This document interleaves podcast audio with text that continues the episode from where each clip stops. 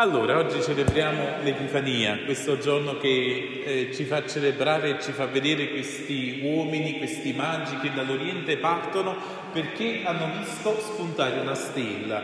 Sono uomini non accontentati, sono uomini che si lasciano toccare dallo stupore, che si lasciano meravigliare. Che bello no? poter incontrare persone che sono in ricerca, eh, che non credono già di aver ottenuto tutto e già di essere arrivati, ma che in qualche modo sperano che accada ancora qualcosa di buono e di bello alla loro vita.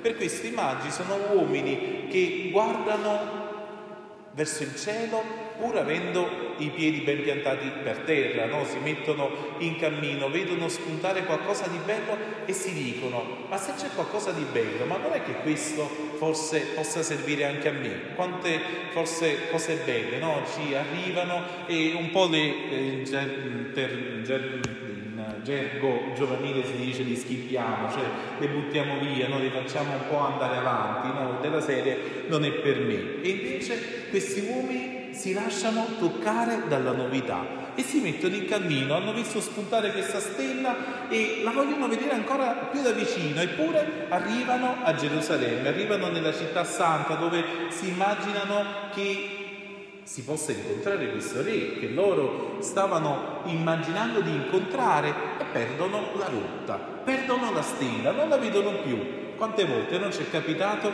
di perdere qualche punto di riferimento, di perdere la stella che ci stava illuminando, di smarrirci e finiamo nelle grinfie di Erode, finiamo nelle grinfie del potere, finiamo nelle grinfie dell'istituzione, finiamo lì dove in qualche modo la vita non nasce ma al contrario muore eh, i magi che vedono spuntare la stella si mettono in cammino eppure sbagliano città, eh, sbagliano, si immaginano di incontrare un re e invece poi si troveranno un Dio, si immaginano di trovare un re che è tutto contento di poter essere lieto perché ci sarà un suo successore e invece incontrano un re quale Erode che invece sarà l'omicida di tanti bambini. È così, questo succede quando perdiamo di vista la stella, quando ci dimentichiamo di guardare in alto, di guardare il cielo. Questi uomini dopo aver incontrato Erode, dopo aver fatto questa esperienza di luce con la stella, fanno al contrario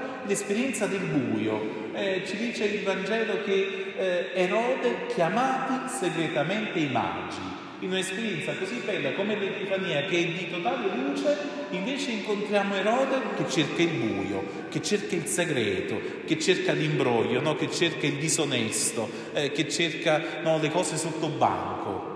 Quante volte no? questo può capitare anche a noi, di incontrare parti della nostra vita o persone che non stanno cercando veramente la luce. E allora questi uomini però per fortuna incontrano altri uomini, i quali, esperti della parola di Dio, non avevano tutto questo desiderio di mettersi in cammino, eppure conoscevano la parola di Dio. Gli sanno dare un po' la seconda coordinata essenziale per farli arrivare a Betlemme, sapere in quale città doveva nascere il Salvatore, in quale città doveva nascere il Messia. Loro da soli, solo con la stella, non ci sarebbero arrivati. Noi, pur facendo forse tante esperienze, no, belle, però non arriviamo al cuore della vita se non incontriamo una parola che ci dica veramente dove incontrare la fonte della gioia. Quando arrivano a Betlemme rivedono di nuovo quella stella che avevano visto spuntare e ci dice il Vangelo di Matteo che provarono una grandissima gioia.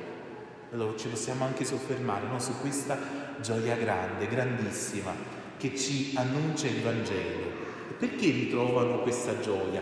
Perché hanno rivisto di nuovo quella luce, hanno rivisto di nuovo quella bellezza e quell'annuncio che anche il profeta Isaia ci ha fatto nella prima lettura. Abbiamo ascoltato, alzati, rivestiti di luce perché viene a te la tua luce. C'è una luce che è preparata per te, preparata per la tua vita. Ma se rimaniamo seduti, se rimaniamo solo guardando la terra, non ci accorgiamo di questa luce che sorta per noi abbiamo bisogno di alzarci, abbiamo bisogno sempre di mettere da parte i vestiti della quotidianità, i vestiti eh, sporchi, del, delle cose che in qualche modo ci fanno intristire per metterci l'abito della festa, per metterci l'abito della domenica, per metterci l'abito del Signore, del Signore risorto per noi. E allora questi uomini incontrano Maria che gli presenta Gesù, si, sembra che si siano organizzati meglio, dalla prima capanna il Vangelo di Matteo ci dice che è entrati in casa e adesso la cosa è un pochino più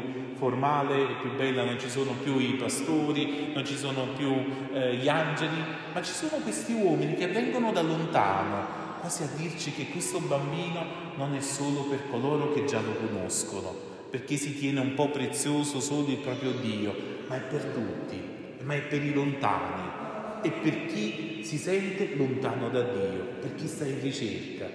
Dio si manifesta in questo giorno proprio per noi, per chi dalla lontananza vuole sperimentare invece la vicinanza di Dio.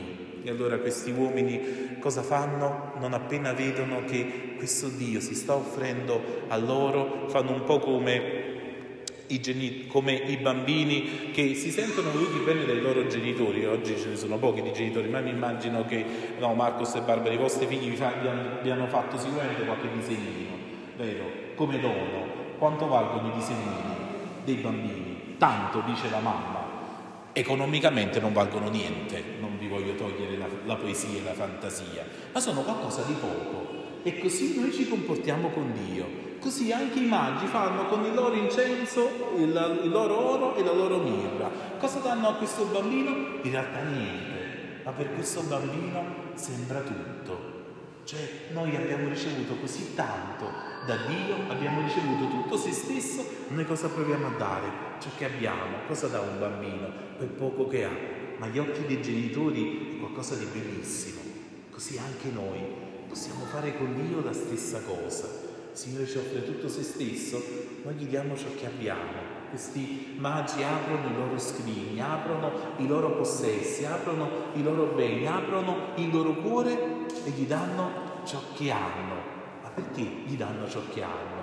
Perché già hanno ricevuto tutto. Allora sperimentano che quell'oro, che quei beni, che quei possessi che loro possiedono non gli servono più a niente se hanno trovato Dio. Cosa gli danno? Gli danno l'incenso perché perché sperimentano che tutto l'onore, la gloria, l'importanza, l'immagine che loro avevano attinto vita fino a quel momento non gli serve più, hanno il figlio di Dio che si offre a loro. E poi gli offrono la mirra, gli offrono cioè questo unguento strano che serve a fasciare le ferite, che serve a imbalsamare i morti, che sono l'immagine di tutte le strategie che noi mettiamo in atto per cadere sempre in piedi, per far vedere che siamo sempre buoni e perfetti e non ci riconosciamo invece bisognosi di perdono, bisognosi di riconciliazione, bisognosi che qualcuno ci tenda la mano. Allora questi uomini danno anche la mirra, cioè il proprio modo di indorare e di profumare anche la morte. Sanno che davanti al figlio di Dio sarà Lui a dare la vita per questi uomini, sarà Lui a guarire ogni ferita.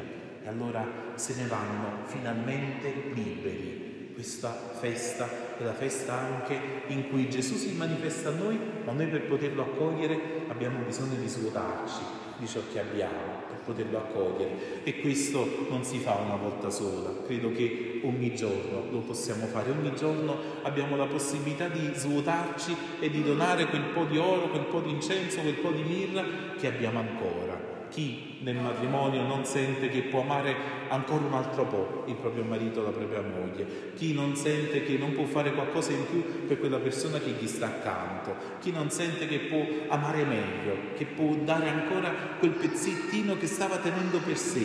Ognuno di noi c'è qualcosa che sta ancora custodendo, che il Signore ci chiede pian piano, pian piano di poter dare. Allora il Signore in questa festa ci permetta di fare la stessa esperienza dei magi che avvertiti in sogno non tornarono da Erode, non tornarono lì dove erano stati ingannati, lì dove il segreto, lì dove l'imbroglio la fa da padrone. Invece ritornarono alle loro case, ritornarono lì dove vivevano, ma per un'altra strada, per un altro modo di vivere allora sia quest'altra strada a illuminare i nostri passi, oggi e sempre. Amen.